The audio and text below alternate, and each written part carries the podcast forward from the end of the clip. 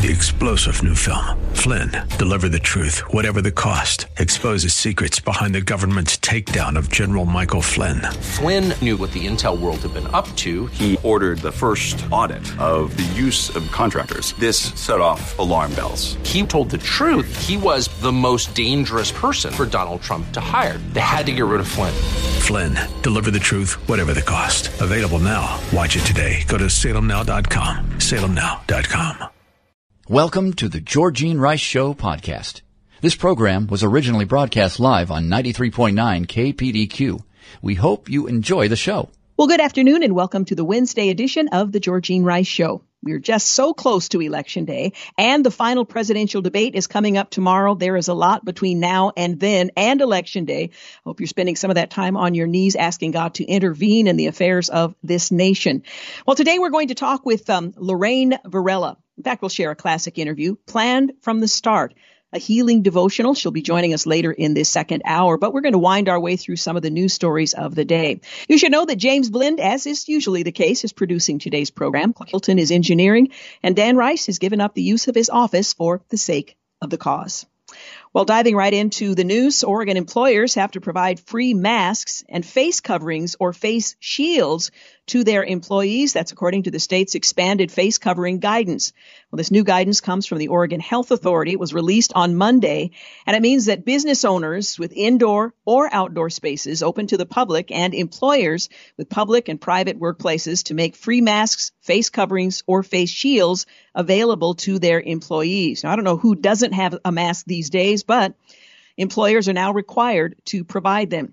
Now, employers are also strongly encouraged but not required to provide free face coverings for customers and visitors who do not have them. The Oregon Health Authority issued the expanded guidance uh, earlier this week, a day before the state surpassed 40,000 total COVID cases. The expanded guidance requires Oregonians to wear face mask uh, coverings in all private and public workplaces, except in cases where someone is alone in an office or in a private workplace. So if you're walking down the hall, if you're in a, a shared space, you have to wear your mask. People have to also um, uh, are now uh, wearing masks in indoor, or rather outdoor markets, street fairs, both private and public universities. And health officials are also now recommending that people choose masks and face coverings over face shields. So I know those are much more comfortable. They're transparent. You can actually see someone's face, but the state is recommending that those are not sufficient to do what a mask is required to do. So there you have it, new guidance for the state of Oregon. Meanwhile, nine companies are in the race to find the first COVID 19 vaccine. Of those, three are in stage three trials, which is the last before they can be deemed safe. Well, as a vaccine nears completion, the Centers for Disease Control and Prevention, they want to know how states are going to distribute those shots to their populations. It uh, ordered each state to file a plan by Friday October 16th, and now the public is learning the details. Well, Oregon's plan for the vaccine stretches over 136 pages. It's very complicated for what seems like a very simple project. Much of the first section talks about groups of people treated unfairly in the past, including the Latinx community and people of color, groups that are left more vulnerable to the virus. There's a focus on making sure those groups are not uh, left out this time? Well, you would have thought they'd go right to the chase. These are the groups we're going to make a priority. Page two. Well, as for who would uh, get a limited amount of vaccine, Oregon follows the suggestions of the CDC. The first phase assumes a limited amount of shots available. Uh, they could go to healthcare workers who have the potential for direct or indirect exposure to coronavirus patients. If there were shots left over, the vaccine would be given to other essential workers and people at the higher risk of severe re- uh, reactions to the virus Uh, including anyone living in a long-term care facility 65 or older. Phase two assumes a larger number of doses available and it would target highly affected communities not completely covered in phase one and focus on racial and ethnic minorities, tribal members, prisoners, the homeless, and others. Shots would be distributed through a broad network of doctors, offices, clinics, retail pharmacies, public health clinics, uh, and elsewhere. Well, the state would also use existing vaccination networks set up for the H1N1 virus. The plan isn't final. It's expected to evolve in the months ahead as more uh, is learned about the likely vaccines and their availability, including safety, effectiveness, side effects, storage, supply, distribution, and administration. So that is currently what the um, state of Oregon has submitted. Uh, as to how they plan to implement vaccines once, if and once they are made available. And we understand we're moving in that direction. And as I mentioned, three vaccines are in stage three of the process, uh, stage three being the final of the essential stages. Well, the FBI is in possession of the laptop purportedly belonging to Hunter Biden, which allegedly contains emails revealing details of his foreign business dealings, including contacts in Ukraine and China. That's according to two senior administration officials. The FBI declined to confirm or deny the existence of an investigation into the laptop or the emails, as is standard practice. Also, it's been learned that the FBI and Justice Department officials concur with an assessment from the Director of the National Intelligence, John Ratcliffe, that's DNI, John Ratcliffe, that the laptop is not part of a Russian disinformation campaign targeting Democratic presidential nominee Joe Biden. Well, Ratcliffe on Monday said that Hunter Biden's laptop and the emails on it were not part of some Russian disinformation campaign, despite claims from House Intelligence Committee Chairman Adam Schiff. Let me be clear the intelligence community does not believe that because there is no intelligence that supports it. And we have uh, shared no intelligence with Adam Schiff or any member of Congress. Ratcliffe went on to say it was simply not true. Well, if you thought it wasn't possible for Schiff to have any less credibility, the Department of Justice just proved you wrong. That's a quote from a senior intelligence official. In other news, Representative Jim Jordan calls for a special counsel investigation into the Hunter Biden emails. And Piers Morgan blasts the media silence over the uh, scandal, uh, saying, Imagine if it were Don Jr.'s laptop. Sean Hannity sends cameras to Biden's home, urging the Democrat nominee to come outside and address the Hunter scandal. And the FBI says nothing to add uh, to DNI Ratcliffe's assessment of Hunter Biden's laptop and emails. President Trump threatened to release an interview he granted 60 Minutes correspondent Lesley Stahl ahead of Sunday's airing, suggesting he would expose how fake and biased the sit down was. Trump sat down Tuesday with the veteran journalist at the White House. The interview is set to air on Sunday, along with interviews with Vice President Mike Pence, Democrat nominee former Vice President Joe Biden, and Democratic Vice Presidential nominee Senator Kamala Harris. The president said he was mulling scooping CBS News by sharing the interview before the network does. I'm pleased to inform you that, for the sake of accuracy in reporting, I am considering posting my interview with Lesley Stahl of, 50, of 60 Minutes prior to airtime, all in caps. Trump posted on Twitter, this will be done so that everyone can get a glimpse of what a fake and biased interview it all was. End quote. The president encouraged his Twitter followers to compare interviews with him uh, to interviews with Biden. Everyone should compare this terrible electoral intrusion with the recent interviews of Sleepy Joe Biden. The president went on to tweet. The uh, president has slammed the debate moderator as well uh, as totally partisan, and we'll talk more about whether or not that claim is accurate in a few moments. Well, an illegal immigrant from El Salvador was in custody on Tuesday after one of Houston police officers was shot and killed and another wounded at a southwest Houston apartment uh, complex, according to authorities. Houston Police Chief uh, Art Asadeo or something very like that confirmed the arrest, and officials with Immigration and Customs Enforcement later said that the suspect was in U.S. in the U.S. illegally. The slain officer was identified as Sergeant Harold Preston, a 41-year-old veteran of the force. We've lost just a wonderful human being, uh, the chief said during a news conference at Memorial Hermann Hospital. He is leading with men and women on streets instead of choosing to sit in on uh, an office drinking coffee and reading the paper. That is the man he was. He is a man who lived with elderly parents to take care of them. As good as he was as a cop, he was a better human being. That is just the guy that he was, and we are going to miss him. Well, the wounded officer identified as uh, Mayor Sylvester Turner as uh, Courtney Waller is a three year veteran of the department who was shot in the arm. He was expected to recover. The suspect was identified as Elmer Rolando Martinez. He's 51. ICE officials uh, identified him as a convicted criminal alien who is unlawfully present in the U.S. Following his arrest on Tuesday, ICE officials from the agency's Enforcement and Removal Operations Unit placed an immigration detainer with the Harris County Sheriff's Office, ICE uh, said in a statement. Well, the, the Border Patrol has arrested nearly 300 illegal immigrants in 18 hours, and they find 27 uh, in the country illegally trapped inside a train car in Texas. And the Border Patrol agent stopped a smuggling case where a child was separated from his parents. Well, the human coronavirus is inactivated by mouthwash and oral rinses, according to a new study. We'll tell you more about that later. Radio host Michael Savage has been ripped for uh, comments he made after Rush Limbaugh's cancer update was made, and a Delta passenger slapped a flight attendant during an argument over the airline's mask policy. Take a deep breath, people. Clayton Kershaw delivered a vintage performance to help the Dodgers to a Game 1 World Series win. You're listening to The Georgene Rice Show. We need to take a break, but we'll be back to take a longer look at the news. You're listening to the Georgene Rice Show podcast. It's aired on 93.9 KPDQ. We're back. You're listening to the Georgene Rice Show. Coming up in our next two segments, we're going to hear a classic interview with Lorraine Varela, author of Planned from the Start, the Healing Devotional. Well, Amazon says it's going to allow employees to work from home till June. And Buffett's firm plans to pay a $4.1 million fine for the subsidiary's Iran sales. And Twitter is enacting uh, multiple changes around retweets and tweet recommendations ahead of the U.S. elections. And AMC warns investors of potential bankruptcy as the company looks to raise cash through the sale of 15 million shares. Well, Charlie Kirk has joined Sebastian Gorka in getting locked out for information not favorable to Biden. Twitter has locked out the second Salem host.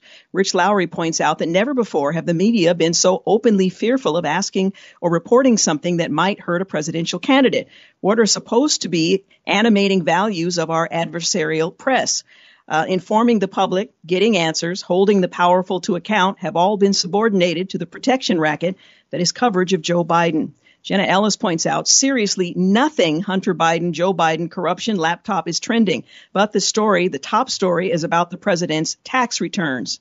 And the Wall Street Journal points out that Joe Biden ought to clear the air on this China business in his own political interest. Is he the big guy in the email? What happened with the deal?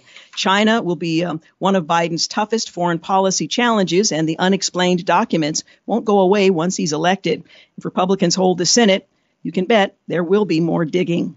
Well, Republicans are seeing high voter registration in key states, particularly in Florida, North Carolina, and Pennsylvania. Biden leads in battleground states, but Hillary led by more than several key states. Uh, David Harsanyi d- details where uh, Hillary was then and where Biden is now in National Review. It's uh, definitely worth a read. And at this point in time, in 2016, three out of four polls gave Hillary, Hillary rather a double-digit lead. They were the last to do so. We'll see what happens this time around. The New York Post says the Chinese are helping Facebook decide what Americans see. From Sohrab Ahmari, Senator Marco Rubio put it in an email. These revelations are yet another indication that big tech is no longer deserving of statutory protections that render it immune to a publisher's liability. Big tech critic uh, Josh, uh, Senator Josh Hawley, meanwhile, said this is uh, all the more reason for the Senate to demand that Mark Zuckerberg, under oath and before the election, give an account of what Facebook has been up to. Uh, Rod Dreher says um, it is insane. Get off of Facebook now. Well, you can decide that for yourself. Well, Oregon is allowing small public schools to open, but they're keeping small Christian schools closed. Well, for months, government officials told Hermiston Christian School that it could reopen if it aided, uh, uh, if aided, uh, rather abided by health guidelines. And in good faith, the school spent the money to prepare for its fall reopening in compliance with those guidelines. It reassured parents that the school would reopen based on what the state had told them, and it retained its teachers and staff. Then the state moved the metaphorical goalpost for reopening goalposts that are outside the school's control and relate to health metrics in the school's county. Now, those same metrics are not being applied to public schools in the same area that were required to do the same thing. A double standard, a lawsuit has been filed. Well, a North Carolina policeman was brutally beaten as onlookers encouraged the attacker. Amazingly, nobody helped. Australia, four newborns have uh, died due to COVID 19 travel restrictions they needed heart surgery. It was unavailable in their city, and no exceptions were being made. The Department of Justice and FBI have confirmed that Hunter Biden's laptop is not part of a Russian disinformation uh, campaign. And Rudy Giuliani has given Hunter Biden's hard drive to police over the alleged photos of underage girls and illicit texts. Meanwhile, Nancy Pelosi has abandoned the deadline and hope of a deal on the COVID aid package, while Mitch McConnell signals the Senate Republicans they don't want a bigger relief package before the election. Sounds like a pretty dead deal. Elsewhere in politics, the president says the 2020 election is about choice between the American dream and a socialist, well, something else. The Biden campaign is facing backlash for a TV ad depicting a Michigan tech CEO as a struggling bar owner Apparently, he's not an actor. Well, Gretchen Whitmer admits it no release from the lockdown without a vote for Joe Biden. Who's politicizing COVID 19? Well, the Democrat game plan more than 67,000 Florida felons have registered to vote in the key swing state. And the leftist newspaper USA Today is supporting uh, Joe Biden in its first ever presidential endorsement. And for the record, the pollster who predicted the 2016 election says Donald Trump is on track to win again. Of course, we won't know if that's true until there's an actual election where uh, votes are cast and counted. Well, Twitter is uh, nuking retweets until after the election. Facebook is demonizing the satire site, the Babylon Bee, claiming the Monty Python spoof incites violence. They kind of pick and choose when that's a concern for them. The NFL has announced, or rather the NFL announcer, Joe Buck and Troy Aikman seem to mock a military flyover, and a Breonna Taylor grand jury has spoken out saying prosecutors steered them away from homicide charges, and an officer says the Breonna Taylor shooting had nothing to do with race. Well, Chop Zone businesses in Seattle are pursuing a lawsuit against the riot friendly city of Seattle. More states are seeing a rise in COVID 19 hospitalizations, and there has been a major health toll from the collapse in cancer screenings during the pandemic. Research is finding cold water may help ward off dementia. San Francisco aims to strip the names of founders, Abraham Lincoln and an abolitionist, from its public schools. Apparently, it's uh, uh, not a good idea to have been an abolitionist these days. It's hard to know who's uh, the good guy and who's the bad guy. Like schools everywhere, the nation's report card is dumbing down standards to hide racial disparities, and liberal totalitarianism is dominating college campuses. In business and the economy, single family home building is surging to more than 13 year high and the president, the uh, former vice president's tax rates would hit 62% in New York and California if enacted, if he's elected. What border crisis? Well, the largest domestic meth bust in DEA history has been made. It was worth $18.5 million. And the Pentagon chief says Trump's push on NATO defense spending has worked. No free riders. Russia appears set to extend its last remaining nuclear pact and the Education Department is issuing a warning about national security risks posed by Chinese funding on campus. Well, on this day in history, 1892, school children from across the U.S. observe Columbus Day according to the Gregorian date by reciting for the first time the original version of the Pledge of Allegiance written by Francis Bellamy for the Youth's Companion. 1892, Thomas Edison perfects a workable electric light at his laboratory in Menlo Park, New Jersey. 1917, members of the 1st Division of U.S. Army training in Lunéville, France, they become the first Americans to see action on the front lines of World War I, the world, the war rather, to end all wars. On this day in history, 1960, Democrat John F. Kennedy and Republican Richard M. Nixon, they clash in their fourth and final presidential debate in New York. 1967, tens of thousands of Vietnam War protesters began two days of demonstrations in Washington. 1971, President Richard Nixon nominates Lewis F. Powell and William H. Rehnquist to the U.S. Supreme Court. Both nominees would be confirmed. 1978, Saul Bellow wins the Nobel Prize for Literature, the first American honored since John Steinbeck back in 1962 so more than 10 years. And finally, on this day in history, 1996, President Clinton's Don't Ask, Don't Tell policy on gays in the military survives the first Supreme Court test. President Trump said he's ready for Thursday's debate against Democratic presidential nominee Joe Biden, but he claims that it's going to uh, be unfair because the moderator, NBC's Kristen Welker, uh, will be biased against him. He was speaking on Fox and Friends in an interview on Tuesday, saying that he wished there would be a neutral party moderating the debate. He called her a terrible debater. I mean, she is totally partisan. Her father and mother are big supporters of Joe Biden for a long time.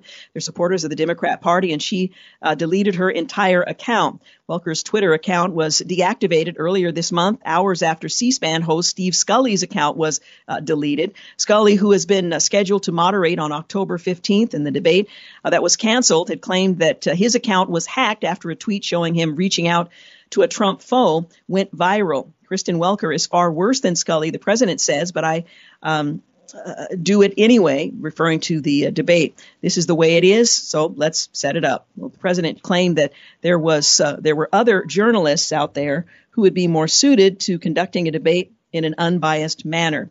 So he's made the charge. We'll see what actually happens when that debate takes place tomorrow night. The third and final, or is it only the second? I guess it's only the second debate between the two presidential hopefuls.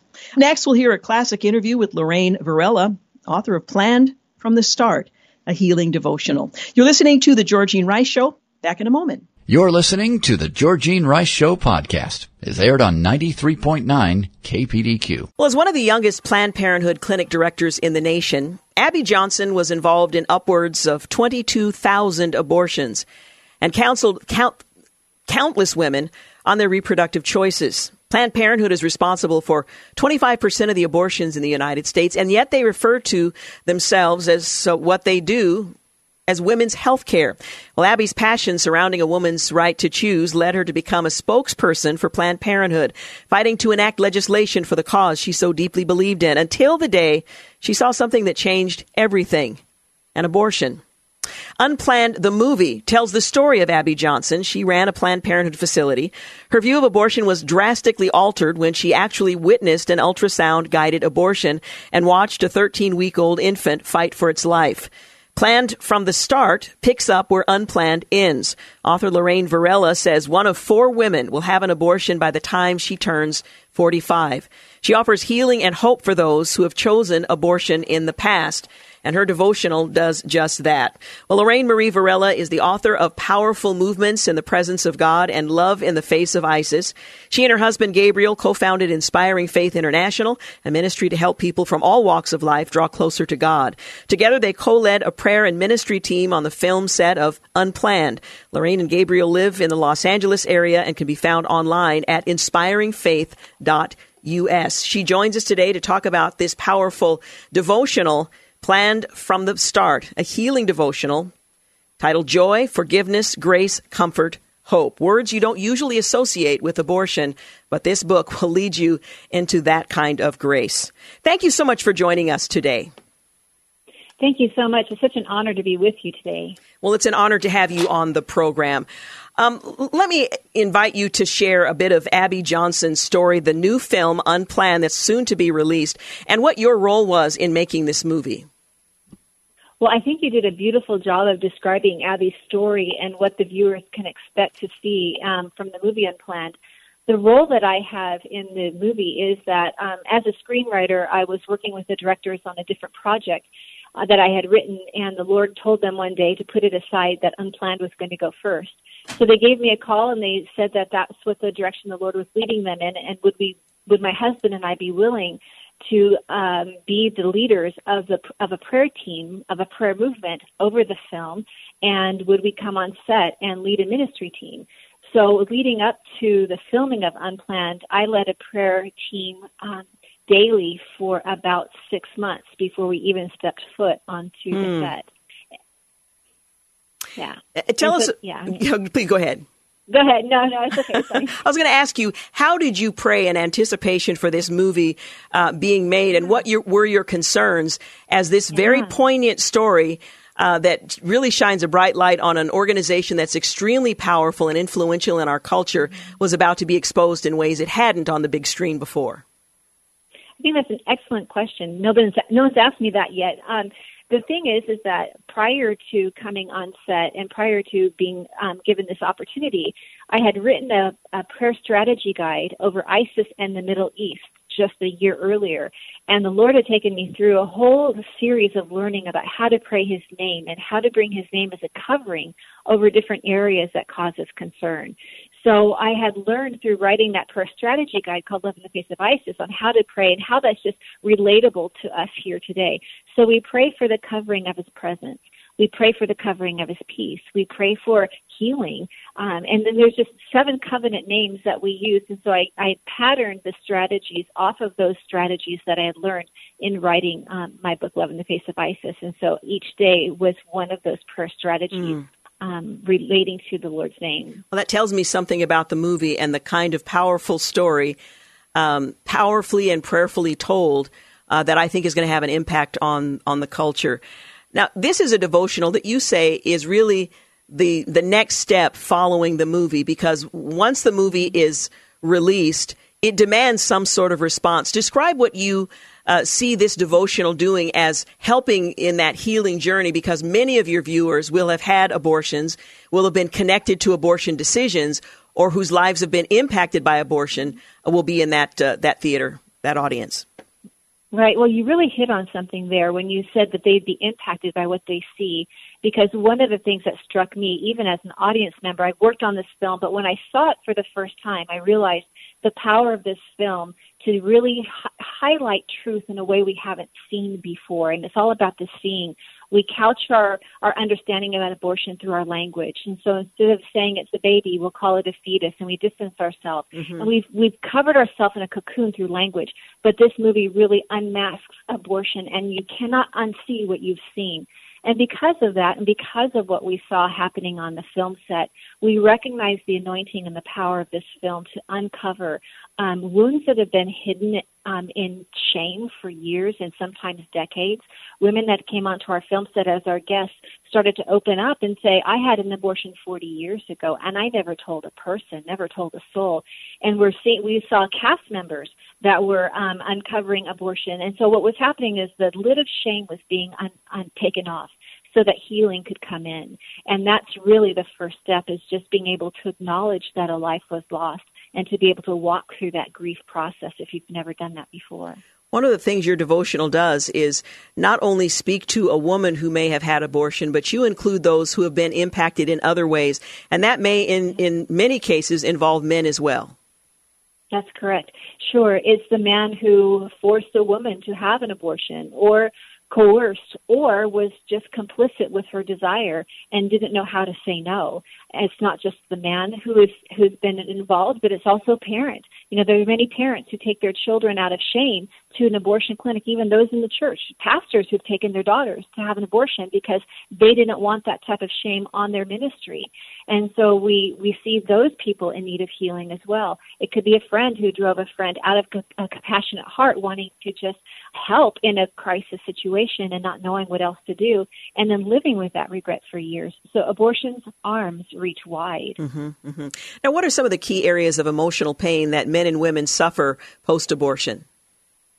Well, there were five, and it's what's interesting to me is that it's not just the pro-life movement that have identified these areas, but it's also the pro-choice movement that have identified that there are key areas of emotional pain. One that we just talked about was grief. Um, that was really huge. There's there's guilt, there's shame and regret and depression, and those are the five five key areas that the Lord doesn't want to leave people in those areas of pain. And for every area where there's suffering, He has an antidote of peace through, as you mentioned earlier, joy and forgiveness, grace, comfort, and hope. Now, how is uh, planned from the start structured to begin that healing process, and how does that begin? What I wanted to do when I set out to write this book was to find people who had been touched by abortion, who had been affected by abortion in their life, and found healing by the hand of God. So there are five testimonies of supernatural healing, and I'd say every healing is a supernatural healing and um, everybody's journey is a little bit different. So I, I interviewed four women and one man who had gone through abortion and came out on the other side healed through a journey that they went with the Lord. There's power in testimony, and I say if God could do it for them, He can do it for you. And then following the, each testimony, there are eight days of a devotional um, opportunities to go deeper in just um, receiving the joy over grief or the forgiveness for guilt. And so um, the eight days are structured just with a, a scripture verse, um, a devotional message, and then some questions that just help um, probe deeper into um, the heart of God and how He how He would want to respond to you. So um, I'm just opening up the book right now randomly, and, and one of the questions in a pause for reflection would be: Do you believe that Jesus is the healer of your heart? Of your heart, is it difficult to accept that He cares about every facet of your life? Especially in those areas that continue to cause you pain? What truth do you find in His Word that confirms His love for you? And so the questions are meant just to be a jumping point um, for just a time of journaling and sitting in the quietness um, of your of your home and in your own personal space, and let, letting the Lord minister to your spirit. We're talking with Lorraine Marie Varela. Her book is titled Plan from the Start, a healing devotional, joy, forgiveness, grace, comfort, hope. There is freedom available. And we're going to continue our conversation on that very subject in just a few moments. You're listening to The Georgene Rice Show. You're listening to The Georgene Rice Show podcast. It's aired on 93.9 KPDQ. I'm continuing my conversation with Lorraine Marie Varela. She's the author of Planned from the Start, a healing devotional.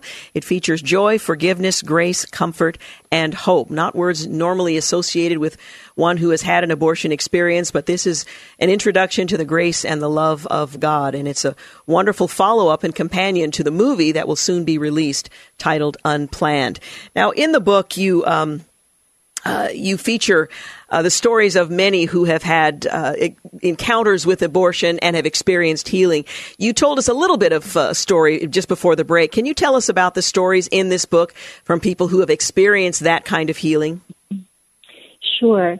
One of well, I start with a story with a woman named Annette, who was one of our prayer ministry partners on set, actually. And Annette was 19 years old when she had an abortion and what was so compelling to me about Annette's story is that she talked about how the moment that she had her abortion, she knew that she had taken a life, that she had no place or space to grieve her loss because the people around her said, well, nothing happened. You didn't do anything wrong. You just removed a piece of tissue. It's just an abortion. And why are you grieving? And so she said that she had no space to grieve and that grief is the first place for healing to begin because grief acknowledges that a life was lost.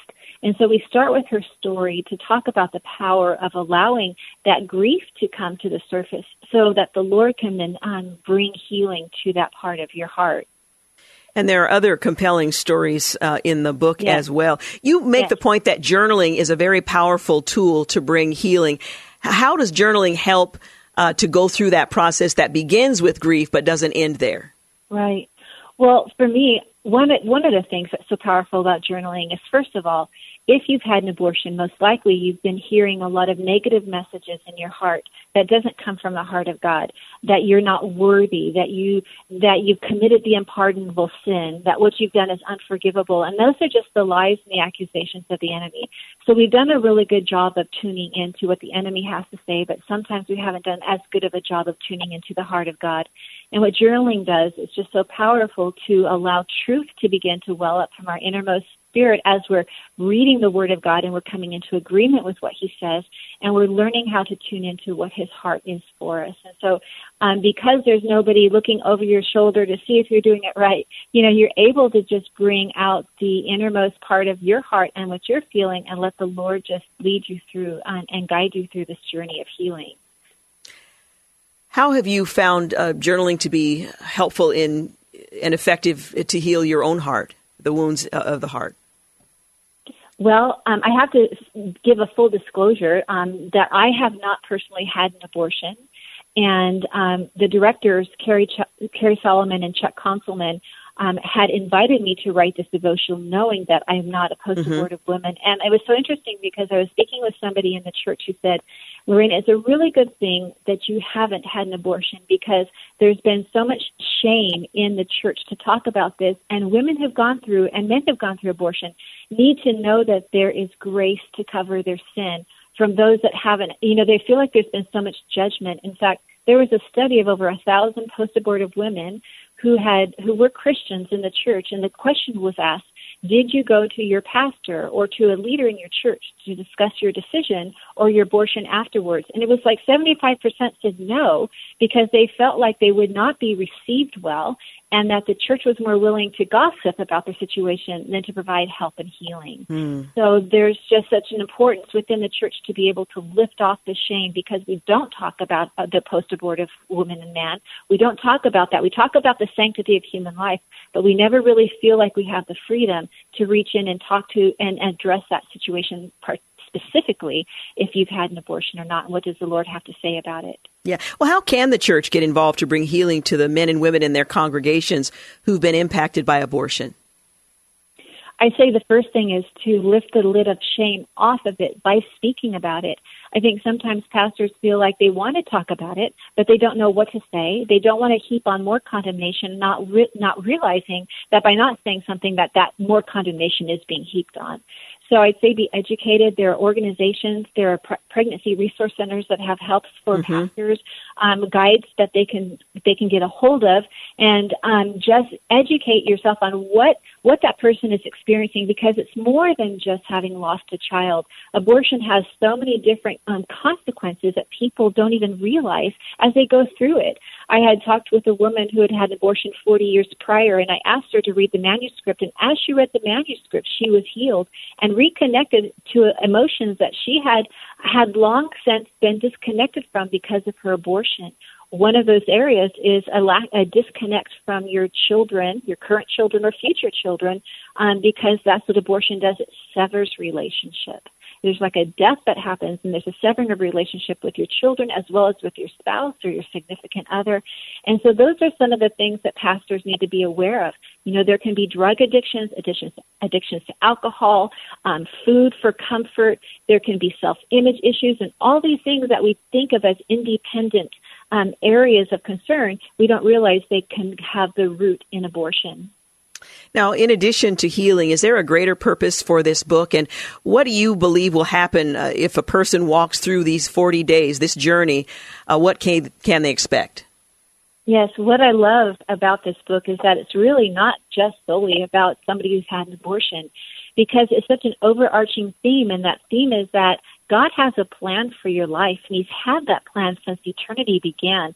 And so many times, because of the choices that we make in life, we feel like we're disconnected with the plans that God had. We're not worthy to step into those plans, and so we kind of turn off that channel, and we don't we don't understand His heart of love and His heart for our good and His heart for our future with a hope and a purpose.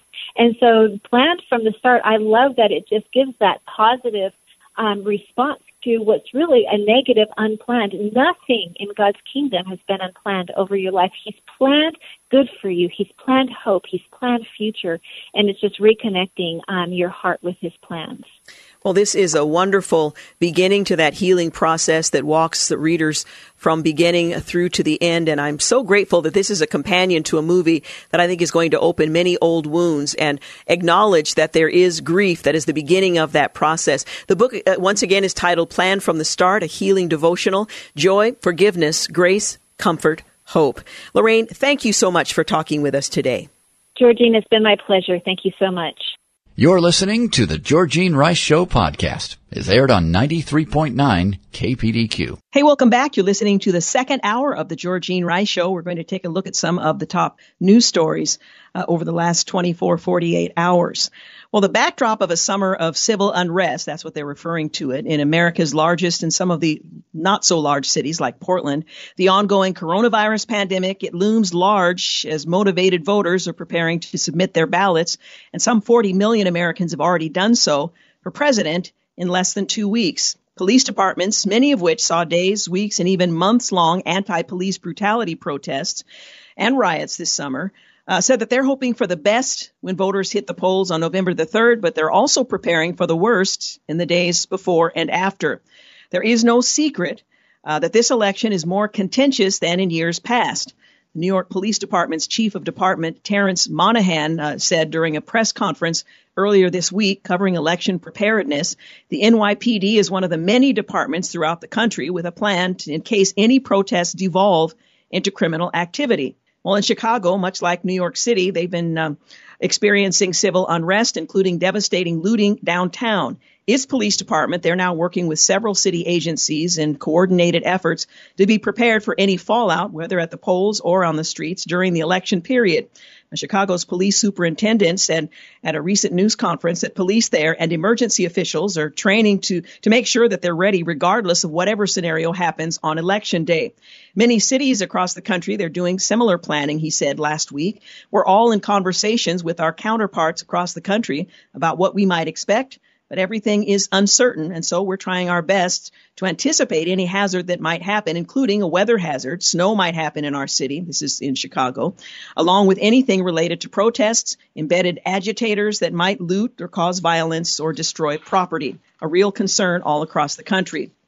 Well, even without the prevalent unrest in certain parts of the country, this year's election is nonetheless uh, going to look a lot different. People have the option of voting early by mail. Many have chosen to do that. Officials anticipate clear results might take days, if not weeks.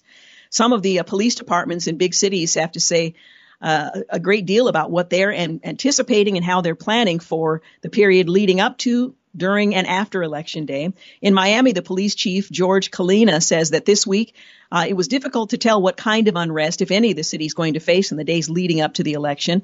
We're going to have more people working, a bigger, more robust uniformed presence, and then we're going to have some undercover officers that will go by polling places. Colina said the city was also be prepared uh, with groups of officers who could mobilize at shorter notice, especially those uh, groups that want to create havoc. Uh, this state, referring to Florida, uh, Florida, is up for grabs according to the polls, and it's a state that both candidates covet, obviously, and that's uh, always uh, been the case. He says, "I can't help but wonder." Uh, that if that's not going to inspire some groups uh, who want to do their part to uh, move forward to or to win to well wreak havoc in the community. He says his concerns are not based on any credible threats, but he plans to be ready nonetheless. In New York City, they said uh, to be the largest police force in the nation, the NYPD is directing its officers to be prepared for deployment beginning the 26th of this month as they brace for increasing protests and lead up to the uh, following, uh, leading up to and following election day, according to an internal memo from earlier this month. The brass at NYPD, they're planning for potential civil unrest in uh, New York City, and the nation began a contentious series of weeks, starting with the U.S. Senate confirmation hearing of Supreme Court uh, nominee Amy Coney Barrett, who will be voted on on Monday this week. So preparing for that in addition to the election that will follow shortly thereafter. Well, Portland, we're no stranger to violent protests that have at times de- uh, devolved into riots. Portland's Police Bureau is working with Multnomah County Sheriff's Office. They're going to be upping law enforcement staffing during the following uh, during and following the election period as a precaution, according to the department press release last week. In the past, some individuals and groups have gathered and marched following the election results, both in celebration, sometimes because they're angered or upset. In some instances, significant damage has been done to local businesses, which didn't change the election outcome but hurt our community members. And while we promote and support the exercise of First Amendment rights to assemble and engage in free speech, engagement in criminal activity will not be tolerated. Well, I appreciate that statement from the chief of police, but I'm not so sure the mayor or the uh, Multnomah County Attorney General would uh, agree with that. Um, the Portland Police Bureau official said that they will not tolerate any demonstrators blocking pedestrians and vehicular traffic, lighting fires, vandalizing and damaging property, illegal use of weapons, and violence. Now, again, they can charge them, they can hold them, but unless those charges and these individuals are held accountable, it's of little use. So that's what's uh, being anticipated in Portland. Seattle is also gearing up for the election period. Seattle's police department is set to limit the times uh, time off allowed for personal for, for personnel rather around the time of election day to make sure the department is able to adequately provide public safety at any events, gatherings, demonstrations related to the election. Uh, the uh, spokesperson for the department there said that uh, they recently launched their community response group to dynamically deploy to unplanned large scale events and ensure that the Seattle Police Department is able to quickly respond to 911 emergencies in case that response is uh, necessary. Similar plans are being made in Orlando, Florida, in Minneapolis, in Chicago, in Philadelphia, and elsewhere as the election approaches. And given the tenor of uh, the way things are right now, it's un, uh, it's difficult to anticipate what might happen as a result. Uh, depending on who wins, who loses, and what's being made of it, things could be, get rather ugly, or perhaps people will just sober up and accept the outcome of a, uh, an election and we move forward. Well, hope springs eternal. Well, Alexander Hamilton might be rolling over in his grave. The New York Post, one of America's oldest newspapers, founded by America's first monetary expert turned pop culture icon, has been muzzled on Twitter for reporting a bombshell that could affect the presidential election. Well, Twitter has refused to unlock the New York Post's account since last Wednesday unless the outlet deletes multiple tweets about its reporting on the 2020 presidential nominee, Joe Biden's son, Hunter Biden, the Post reported. Both the San Francisco based social media platform and Facebook came under fire this week after the two blocked users from sharing a Post article uh, showing purported communication between 2020 Democratic nominee Biden and Hunter Biden and an ad- advisor to the Ukrainian energy company. But while the Big Apple tabloid is uh, gagged online, Twitter allows the likes of Louis Farrakhan, Richard Spencer, Ali, uh, Ali Khamenei, uh, Nicolas Maduro, and O.J. Simpson to tweet freely. Farrakhan, of course, is the leader of the most prominent uh, figure of the Nation of Islam, a militant black supremacist and nationalist group that formed in the 1930s. Since taking leadership in the late 70s, he has been accused of anti-Semitism, homophobia for his comments and sermons, and certainly anti-Christian as well. But he's right up there with uh, with others. O.J. Simpson, they're allowed to tweet freely about whatever they choose. However, the Washington Post, excuse me, the uh, New York Post, not so much. Well, Pope Francis called for the creation of civil union laws for same sex couples in a new documentary that aired in Rome on Wednesday, breaking from the Vatican stance on the issue. Homosexuals have a right to be part of the family, he said. Um, a, uh, in Francesco, a documentary about his life. According to the Catholic News Agency, they are children of God and have a right to a family. Nobody should be thrown out or be made miserable because of it. End quote.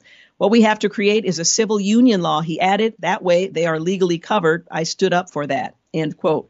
Francis' comments, which are likely to be seen by many Catholics as controversial because it runs counter to church doctrine, are reflective of his own views and not an indication that the church will change its teaching on the same sex uh, same sex relationships. Although he's the pope, so I'm not sure how that uh, works. But as the Archbishop of Buenos Aires, Francis uh, supported civil unions for same sex couples as an alternative to marriage, but had never publicly expressed support for the unions as the Pope. That has now been done, and there will be uh, significant conversations around that in the Catholic Church as a consequence.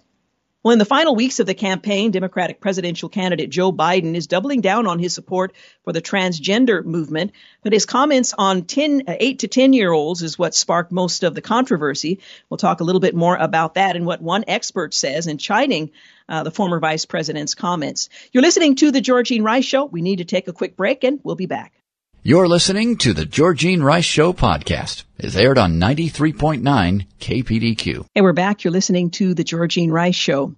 Well, Ryan Anderson, Dr. Anderson, a senior research fellow at the Heritage Foundation and the author of the book When Harry Became Sally, Responding to the Transgender Moment, which, by the way, is an excellent book on the subject responded to the uh, Democratic presidential candidate Joe Biden in doubling down on his support for the transgender movement, particularly when it related to children, declaring they are what they are not. Well, at a virtual LGBTQ summit, the former vice president promised to win full rights for the transgender community and advance LGBT rights around the globe. At his uh, town hall meeting on Thursday, he told a mother who said her eight year old daughter was transgender that he supports children who want to change their gender. The former vice president uh, is quoted as saying, I would just flat out change the law, eliminate those executive orders. Number one, the idea that an eight or 10 year old child decides, you know, I decided I want to be transgender. That's what I think I'd like to be. Uh, it would make my life a lot easier. There should be zero discrimination. Uh, the candidate continued. Well, Ryan Anderson, author of the book, When Harry Became Sally, says no adult should be doing anything to confuse a child about who they are with the body they have. He says we are our bodies and we shouldn't be suggesting to young people that they might be trapped in the wrong body or that we should be blocking their puberty or we should be giving them cross sex hormones. That's what this is ultimately about. Children who don't feel comfortable in their own bodies and then adults suggesting to them that their truth might uh, be actually the opposite sex. Uh, he continued, and that mo- that modern medicine could then transform their body to align with the opposite sex. Anderson also suggested that, that adults should help children feel comfortable in their own bodies, not create confusion. We also don't know how these drugs long term are going to impact the development of these children who are given the drugs related to uh, this transformation. When asked about discrimination and children choosing puberty blockers and hormones, he replied, "What's happening here is that liberals are using uh, that word discrimination to say that any disagreement about transgenderism is discrimination. So if you disagree with puberty blocking drugs for children, if you disagree with cross sex hormones for teenagers, uh, they could then accuse you of discrimination. We would just reject that framing of a question. What we have here is a disagreement. I think it's bad medicine to give a child puberty blocking drugs just to delay or prevent their natural biological puberty. I think it's bad medicine to give children the opposite sex hormones. That's not discrimination. That's a disagreement of the nature and purpose of medicine, the nature and purpose of healing and wholeness. And so I think we need to have the conversation along with along those lines to what's actually going to bring healing, wholeness, happiness, and fulfillment to children who are struggling with their gender identity, not hijack language of the civil rights movement. Well, he also spoke about the establishment media's uh, decision to give a pass to people uh, who are in favor of transitioning children. I think most people in the media realize this is something the vast majority of Americans are not on board with. He told CBN News, whatever you may think about an adult transitioning, the vast majority of Americans think that children should be given um, uh, the time and the space to continue growing and developing in their bodies, their own bodies. When it comes to kids, Americans understand that we really shouldn't do anything to interfere with their bodily development or, for that matter, their psychological development. Give them the social environment, the school environment, the family environment in which they can feel comfortable with their own body. Don't transform the body. Don't corrupt the environment. Well, President Trump has uh, not been speaking about transgender issues on the campaign trail, but his administration has taken some strategic action that includes reversing an Obama era mandate that allowed students that identify as transgender to use opposite sex bathrooms in schools and a military a policy that limits transgender service members. Um, we'll see if that comes up as an issue in the presidential debate tomorrow night. Well, critical race theory is in the news these days, but lots of people still may not know what it really means. They think critical race theory is part of the Reverend Dr. Martin Luther King's civil rights efforts. Well, in truth, it is directly opposed to the central concept and vision he most stood for. One of the last and greatest civil rights leaders of our time, and one of King's closest friends and advisors, did understand critical race theory and explicitly rejected it, as many do. Wyatt T. Walker was a legend in the American civil rights movement, executive director of the Southern Christian Leadership Conference in the critical years of 1960 to 64. He was a co-founder of the Congress of Racial Equality, uh, chief of staff to King, King's field general in the organized resistance against notorious uh, Birmingham Safety Commissioner Bull Connor. Walker compiled and named King's The Letters from Birmingham Jail. He was with King for the March on Washington that produced the I Have a Dream speech and in Oslo for the Nobel Peace Prize. Afterward, Walker came north to New York City to serve as minister of the Canaan Baptist Church of Christ in Harlem. He was one of the nation's most respected ministers until his death in 2018. In his book, David and Goliath, uh, Malcolm Gladwell dedicated uh, a chapter to Walker, and in uh, his uh, work in Birmingham, the cover of Ebony magazine called Walker the man behind Martin Luther King.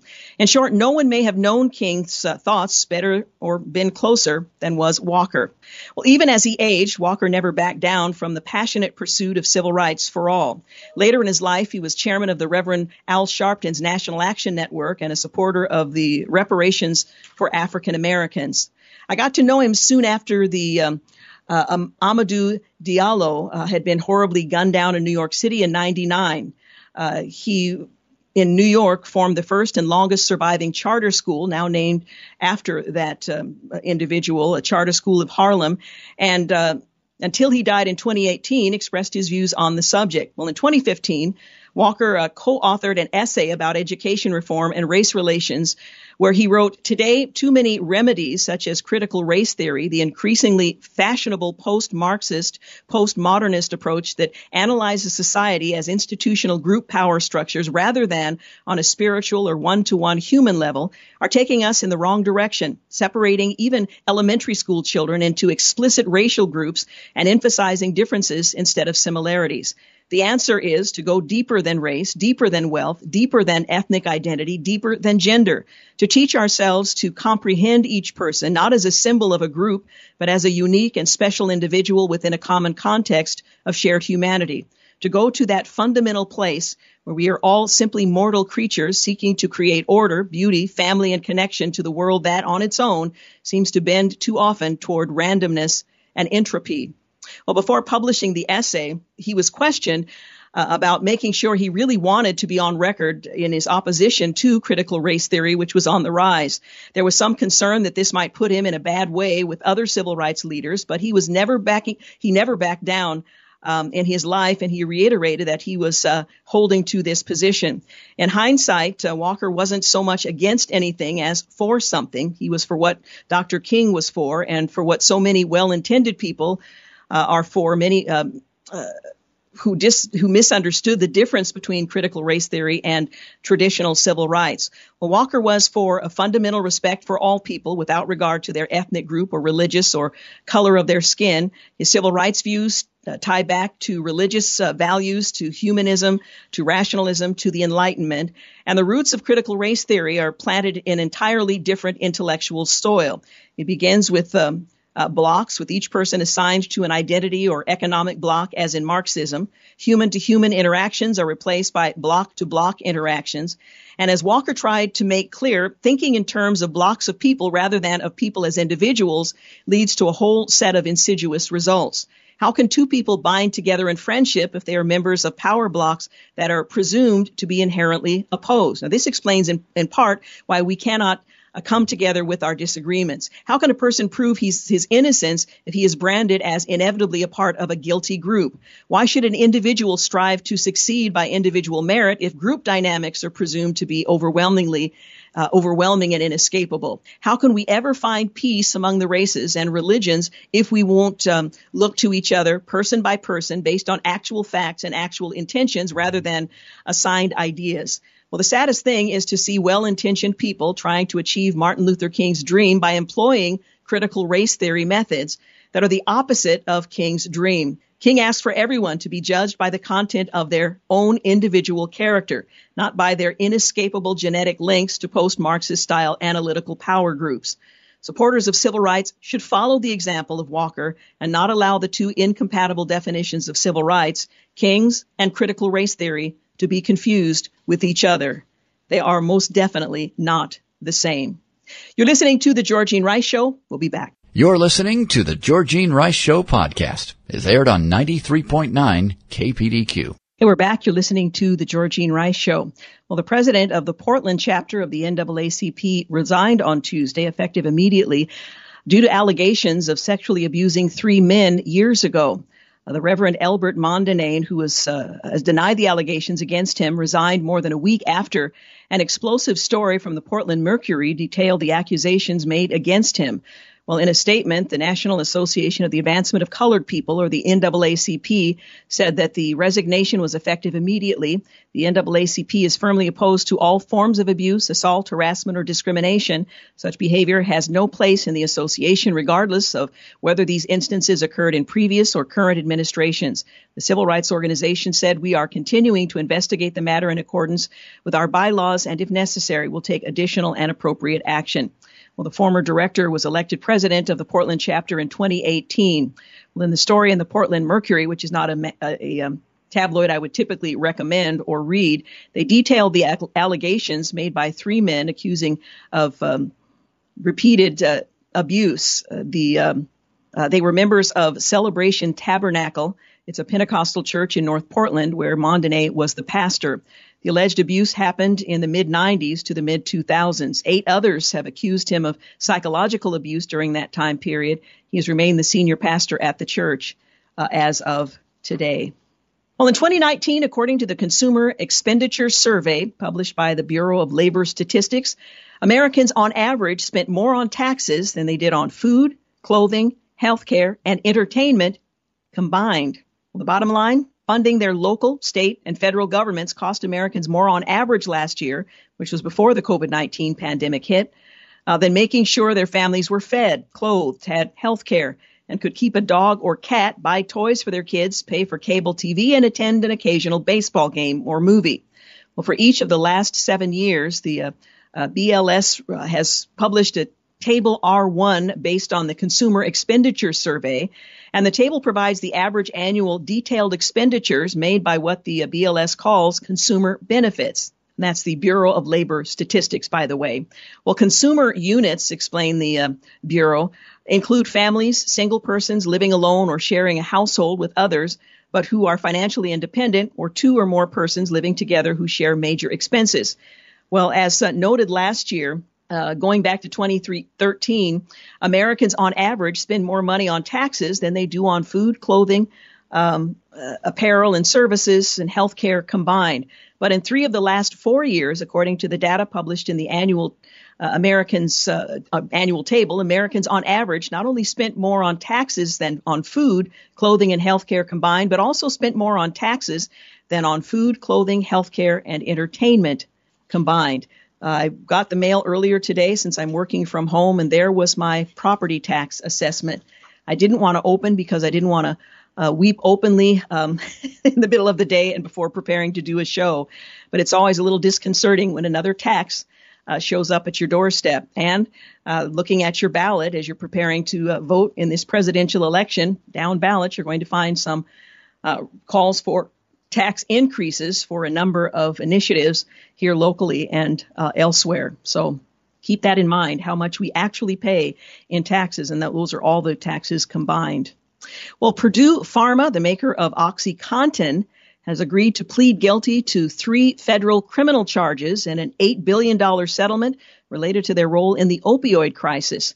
Justice Department officials told the Associated Press on Wednesday the settlement is the strongest effort to date by the Justice Department to hold a major drug maker accountable for the opioid crisis in the United States. Opioid uh, overdoses have caused roughly 470,000 deaths in the country since 2000 as prescription painkillers, including OxyContin and fentanyl, have flooded the U.S. market. The crisis, they tell us, is ongoing with opioid overdose deaths topping 50,000 in 2019 and additional deaths coming in the middle of the coronavirus pandemic. Now, Purdue will admit to reporting misleading information to the Drug Enforcement Administration in order to increase production of OxyContin. The company will also admit to falsely portraying the efficacy of its efforts to avoid drug diversion or any process by which the medication is transferred from the intended person toward illegal use. Well, the Sackler family, whose members own Purdue, will not be exempt from criminal liabilities as part of that plea deal. A 2019 court filing reviewed by the AP stated that the family made $13 billion off sales of OxyContin, although a lawyer for the family has claimed the actual revenue was far less after taxes. Well, as part of the plea deal, the Sacklers will uh, eventually leave Purdue and the drug maker would be transformed into a public benefit company operated by a trust that would balance needs of the company against those of American consumers. In addition to the Justice Department, almost every U.S. state, as well as local governments and Native American tribes, have brought lawsuits against drug distributors and manufacturers, including McKesson, AmerisourceBergen, and Cardinal Health and Teva. And the ongoing litigation is extremely complex. Negotiations and other settlements have been delayed because of the ongoing coronavirus pandemic, but this is uh, certainly not the end of these um, big settlements. $8 billion in this in this case.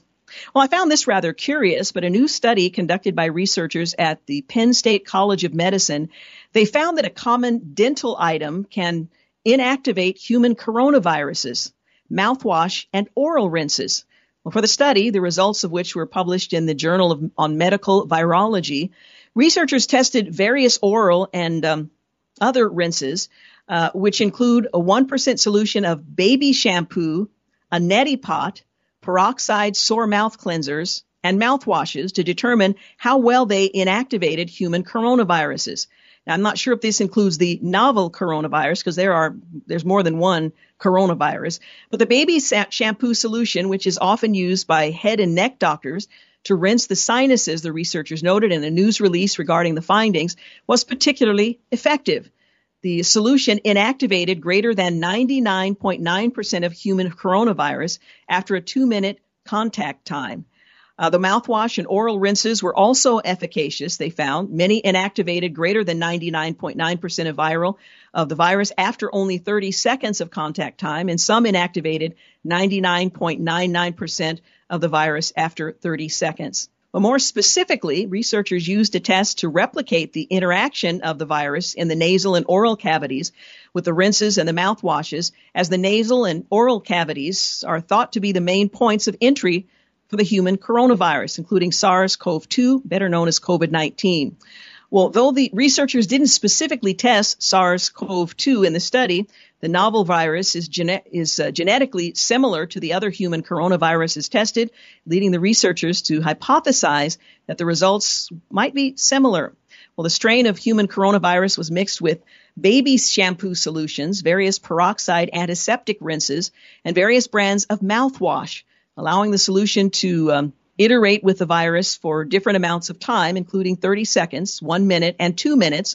The solutions were then diluted to prevent further virus in, uh, inactivation. Uh, they wrote uh, to measure how much virus was inactivated, and researchers placed the uh, diluted solutions in contact with cultured human cells.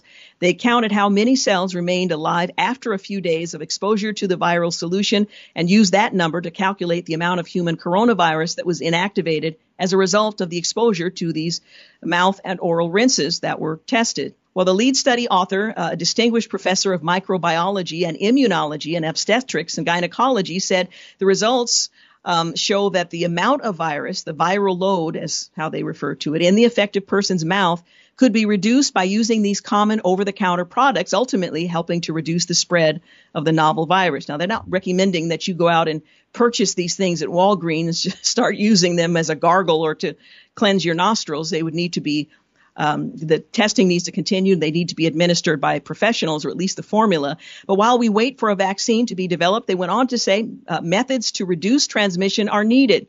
In a statement, he said the products we tested are readily available, often already part of people's daily routines. Well, the team's findings bolster past research that also looked at how oral rinses and mouthwashes uh, may uh, be able to reduce the viral load of human coronaviruses. For instance, a study published the uh, and the scientific journal Function in May also concluded that mouthwash could play a role in preventing the transmission of the novel coronavirus. Additionally, a more recent study published in the Journal of Infectious Diseases, they came to a similar conclusion.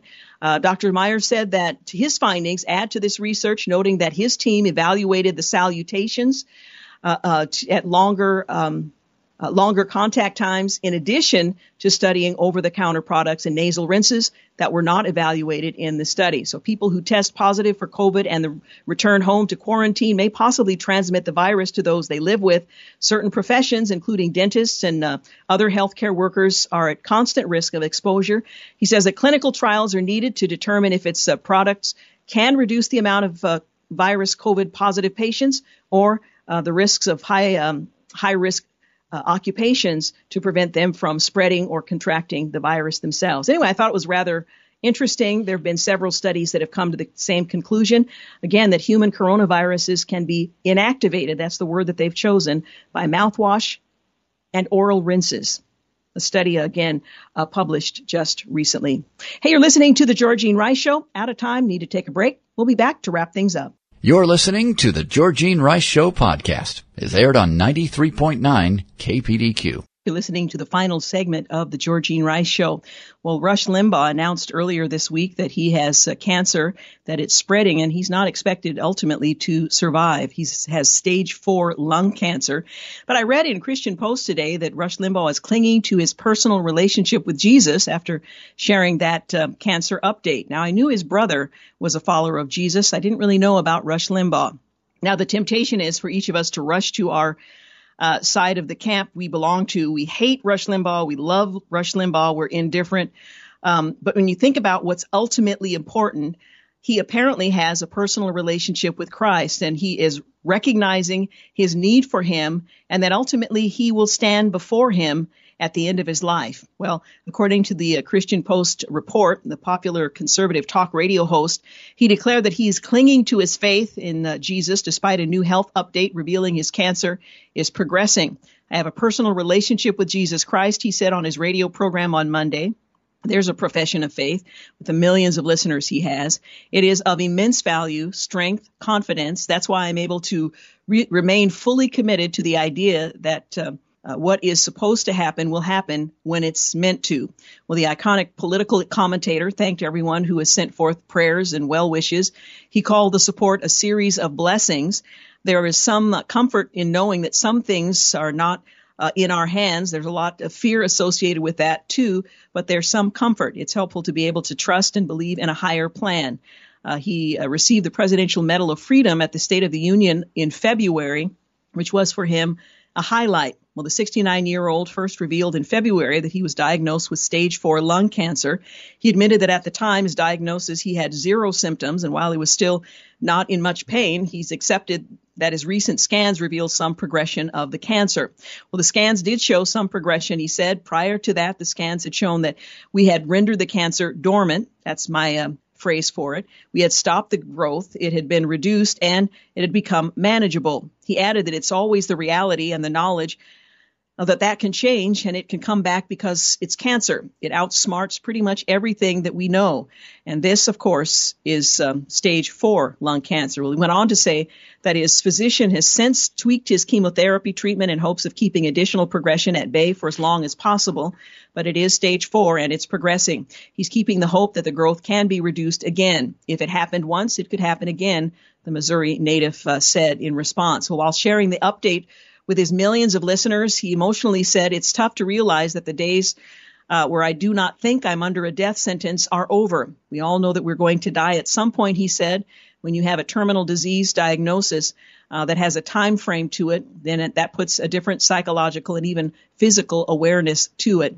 And I was reminded, you know, during this very divisive political season, we tend to um, associate with certain camps, collections of ideas that we embrace or reject and we um, sometimes look at other individuals in the camp over there whose worldview, whose uh, values are so sharply different from our own. And we forget that ultimately each one of us is accountable to God, that we are going to stand before Him, that every one of us is a slave to sin if we're not in relationship, in right relationship with God through his son Jesus Christ by the work of his Holy Spirit. And I just want to challenge you. I, I, mentioned this last week as well. Challenge you if there is someone on the political scene, some influencer, uh, some entertainment figure that you just cannot stand. Somebody whose voice you can't tolerate, somebody whose views you diametrically uh, opposed, um, someone whose actions you um, you find absolutely offensive to single that individual out, that group out, and begin to pray for their salvation. I think about Rush Limbaugh, who has been a divisive figure in our uh, nation. He's been an incredible uh, and very popular talk show host for many, many years. He's been at the top of the heap for decades.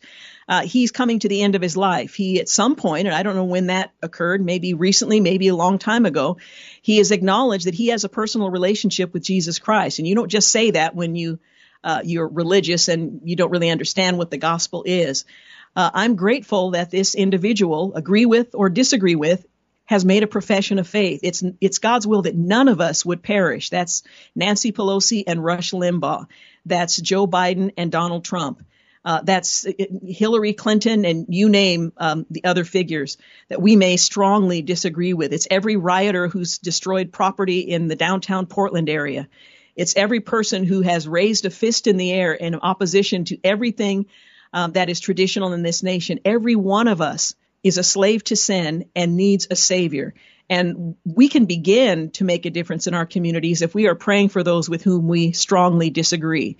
Uh, that we can somehow allow the Holy Spirit to transform our thinking about who our neighbors are how we respond to them. We can still vote differently. We can support the causes that we think are important, but to begin to pray for them and allow the Holy Spirit to transform our thinking about those whose destiny is not one um, we would want to wish on anybody, even our enemies.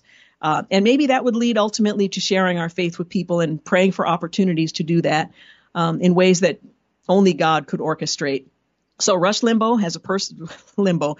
Rush Limbaugh has a personal relationship with Jesus Christ. My prayer is that everyone whose political opinions I um, disagree with, uh, that I'm praying for them. And I oftentimes, you know, there have been members of Congress when they just speak, just the tenor of their voice, not to mention what they're saying, is so annoying to me. It's hard to listen. I've made a per- uh, made a point of praying for them specifically.